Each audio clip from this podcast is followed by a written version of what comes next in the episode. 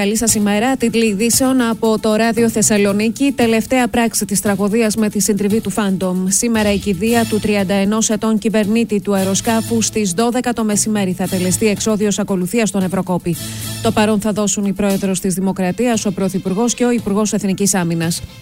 Στο πολιτικό τομείο, ένα ακόμη στοιχείο για το χρόνο των εκλογών έδωσε χθες ο Πρωθυπουργός. Στο τέλος του Υπουργικού Συμβουλίου, φέρεται να είπε στα κυβερνητικά στελέχη ότι αυτό δεν θα είναι το τελευταίο Υπουργικό που κάνουμε. Με αυτόν τον τρόπο, επιχείρησε να στείλει και ένα μήνυμα στους Υπουργούς για συνέχιση του κυβερνητικού έργου μέχρι τέλους. Ο χρησμός πάντω Μητσοτάκη είχε και δεύτερη ανάγνωση με τον χρόνο των εκλογών να μην είναι τελικά ίσως τόσο κοντά όσο το φέρνουν όλα τα σχετικά σενάρια. Διακομματική στήριξη ζήτησε ο Πρωθυπουργός στην τροπολογία για τον μπλόκο στο κόμμα του Κασιδιάρη. Κατατέθηκε και ψηφίζεται την ερχόμενη Τρίτη. Χαρακτήρισε απαράδεκτη την απόφαση αποχής του ΣΥΡΙΖΑ από τις διαδικασίες της Βουλής.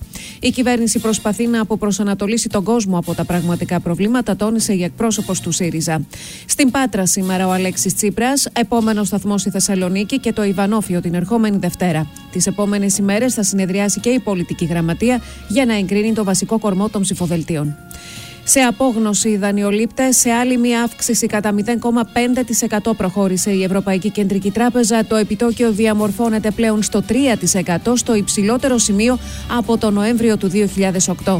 Στο μεταξύ και νέα αύξηση των επιτοκίων το Μάρτιο κατά μισή μονάδα προανήγγειλε η επικεφαλής της Ευρωπαϊκής Κεντρικής Τράπεζας. Οι αυξήσεις στα τρόφιμα επηρέασαν περισσότερο τους πολίτες. Σύμφωνα με δημοσκόπηση της Μάρκ για τον Αντένα, το 22,4% απάντησε την ηλεκτρική ενέργεια, το 10,1% τα καύσιμα και το 8,4% πετρέλαιο θέρμανσης και φυσικό αέριο.